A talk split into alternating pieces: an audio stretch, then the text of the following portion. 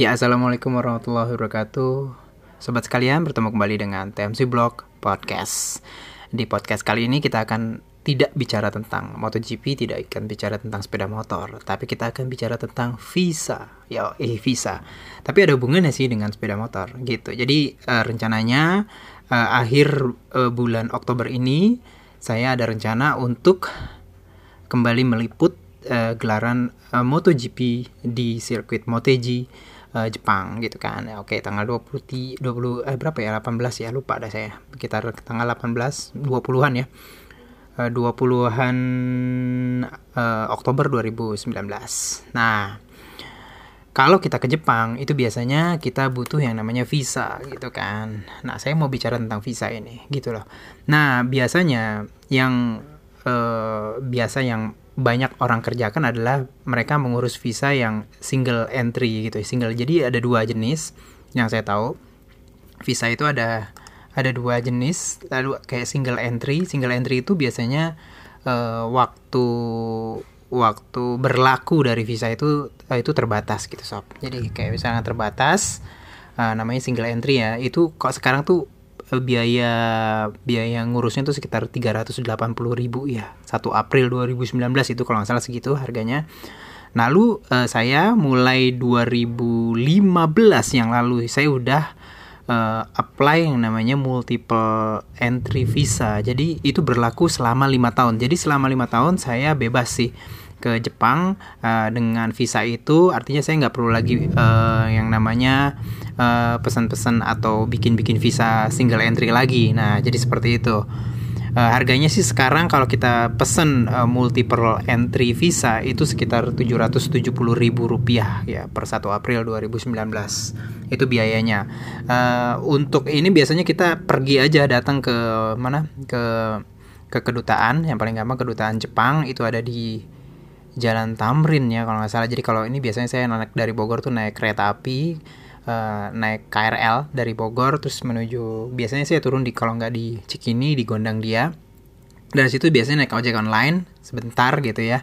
Lalu tinggal jalan dikit gitu ya di situ di mana di daerah Tamrin itu terus langsung deh. Tapi biasanya penerimaan pengajuan visa itu Senin sampai Jumat antara jam 8.30 sampai 12. Jadi seperti itu. Jadi sobat sekalian jangan datang sore-sore kalau untuk pengajuan. Jadi harus datangnya jam segitu.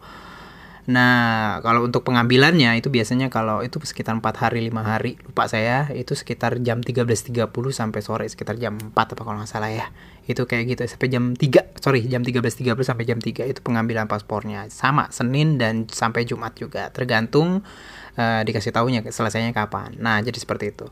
Nah, untuk single entry itu biasanya teman-teman sekalian uh, ngajuinnya tuh ya macam-macam sih. Teman-teman bisa cari uh, informasinya dia uh, di di di website-website gitu ya bagaimana pengajuan visa dan segala macam. Lalu apa namanya? Uh, kalau uh, jadi kalau pertama kali kita ngajuin visa kita baru mau ke Jepang terus kita baru mengajukan visa itu nggak bisa biasanya untuk multiple entry kalau yang itu. Biasanya agak susah gitu ya. Kecuali kecuali kecuali gini sob sobat sekalian pernah datang ke beberapa negara anggota apa gitu ya lupa saya. Kalau nggak salah pernah ke Amerika Serikat udah ada visanya ada di granted dan disetujui visanya untuk Amerika Serikat terus habis itu negara-negara negara-negara Eropa Seng Schengen apa Schengen gitu ya ah, yang kayak Italia segala macam itu itu bisa untuk mengajukan visa multiple entry ke uh, Jepang gitu ya nah dan juga pernah ke Jepang dan udah pernah uh, mengajukan uh, visa single entry ke Jepang sebelumnya. Jadi kalau misalkan udah pernah uh, apply single entry ke Jepang dan sudah approve visanya, nah ke depan depannya sobat sekalian bisa uh, mengajukan visa multiple entry. Nah, visa multiple entry jelas paling enak banget. Jadi kalau ada dadakan-dadakan pergi ke Jepang harusnya ini nggak perlu harus kita berpikir tentang visa lagi.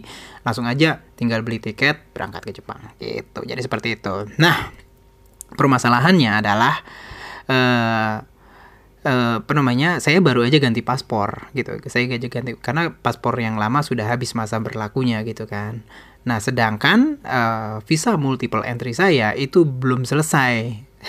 Jadi masih lama gitu. Jadi visa multiple entry Jepang saya masih nempel di uh, uh, di paspor lama ya kan? Di paspor lama. Nah pertanyaannya adalah uh, ini gimana gitu ya? Sedangkan di paspor barunya nggak ada visa yang multiple entry-nya gitu ya. Nah saya telepon ke bagian informasi visa gitu ya. Uh, uh, uh, lalu setelah itu uh, dikasih tahu sih apa namanya uh, bahwa jika uh, kejadian seperti saya di mana visa multiple entry-nya itu ada di uh, paspor yang sudah tidak berlaku sementara di paspor yang baru nggak ada itu ada dua cara. Yang pertama adalah teman-teman sekalian kalau ke Jepang dengan kondisi seperti itu harus bawa dua-duanya. Jadi dua-dua uh, paspor baru udah pasti lalu paspor lama yang sudah habis masa berlaku tapi masih ada visanya visa multiple entry-nya. Itu dibawa itu boleh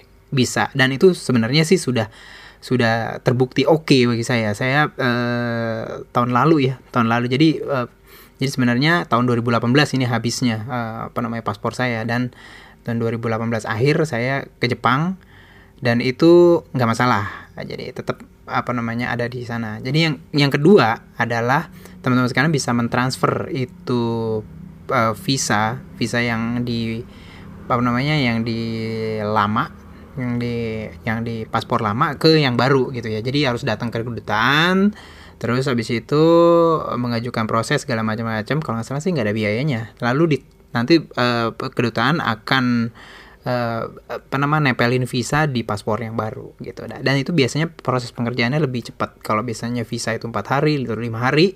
Kalau proses transfer visa dari vis dari paspor lama ke paspor baru itu uh, biasanya dua hari katanya mereka. Saya sendiri belum pernah mengerjakan karena saya lebih prefer bawa dua-duanya itu paspor gitu. Jadi paspor lama paspor baru berikut juga nanti uh, insya Allah kalau ke Jepang akhir bulan Oktober ini saya kayaknya akan prefer opsi yang pertama yaitu bawa dua-duanya paspor jadi paspor lama yang ada visa multiple entry yang sudah approve dan paspor baru yang walaupun nggak ada yang namanya visa multiple entry-nya. Jadi dua-duanya mesti dibawa. Nah, jadi itu aja teman-teman sekalian, sekelumit informasi mengenai visa Jepang. teman uh, teman-teman sekalian bisa apa namanya uh, bisa cek-cek gitu ya di website-websitenya. Lalu setelah itu um, bisa juga di v eh, bisa juga melihat informasinya di vf uh, vfsglobal.com titik Japan eh titik Japan slash Japan slash Indonesia gitu ya untuk uh, apa namanya mencari informasi-informasi tipe visanya pengajuan visa terhadap itu macam-macam sama juga pokoknya segala macam apa uh, layanan peng, uh, yang ingin diketahui tentang visa kalau mau ke Jepang. Itu aja teman-teman sekalian. Mudah-mudahan uh, podcast ini bisa ada gunanya bagi teman-teman sekalian, terutama yang ingin tahu tentang visa Jepang. Semoga bermanfaat. Assalamualaikum warahmatullahi wabarakatuh.